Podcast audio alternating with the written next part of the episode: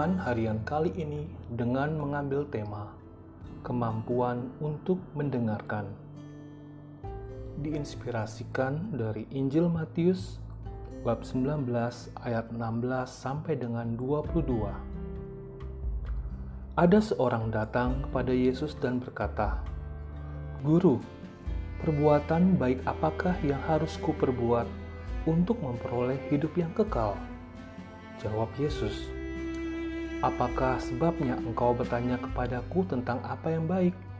Hanya satu yang baik. Tetapi jikalau engkau ingin masuk ke dalam hidup, turutilah segala perintah Allah." Kata orang itu kepadanya, "Perintah yang mana?" Kata Yesus, "Jangan membunuh, jangan berzina, jangan mencuri, jangan mengucapkan saksi dusta."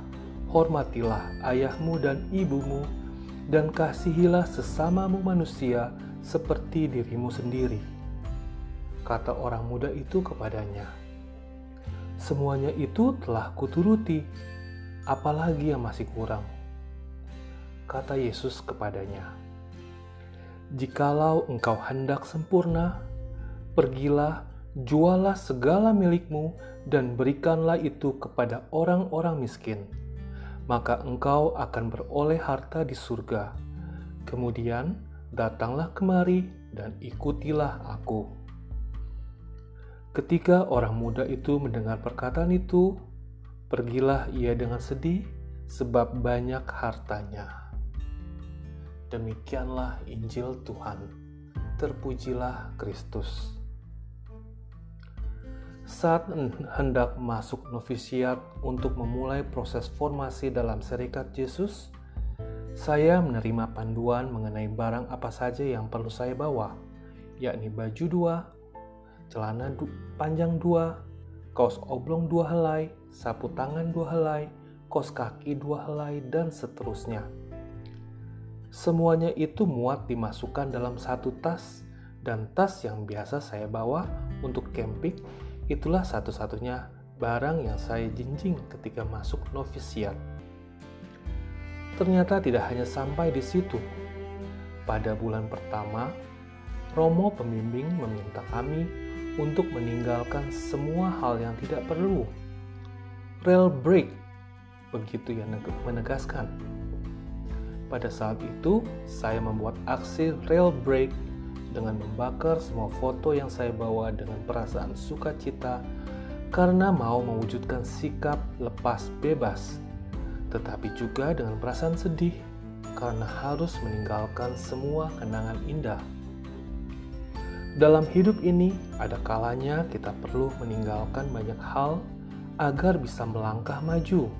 Bahkan dalam ibadat pemberkatan perkawinan, Salah satu bacaan kitab suci yang sering dikutip adalah kitab Kejadian.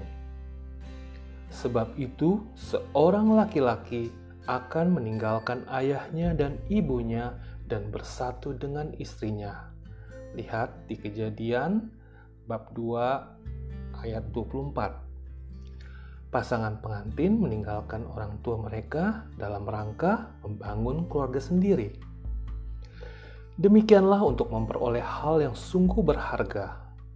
Kita kadang perlu meninggalkan hal lain yang tampaknya berharga.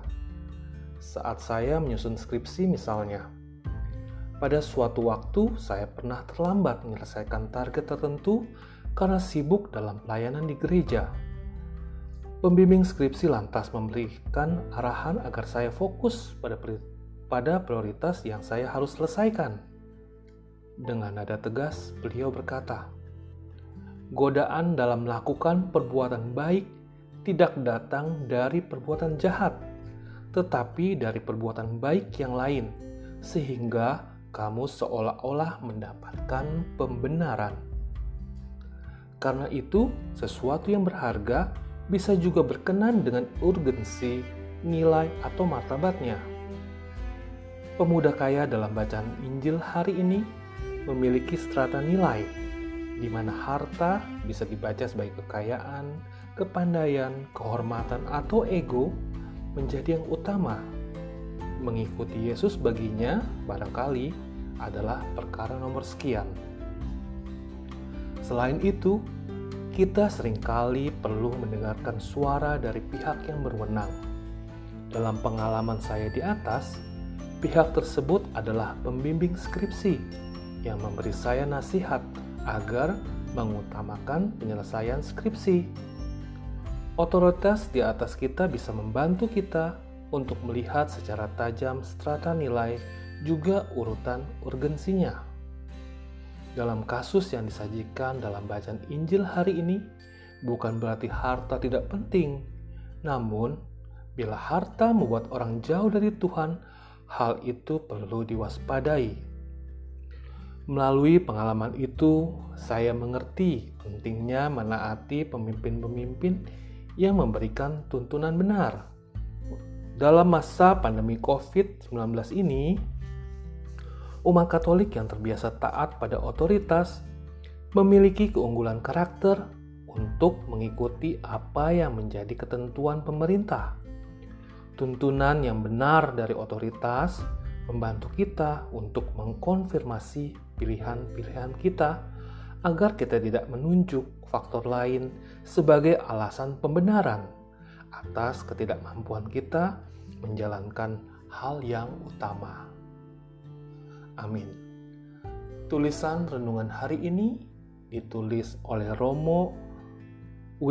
Teguh Santosa, SJ, Pastor Paroki Hati Santa Perawan Maria Tak Bernoda, Tangerang.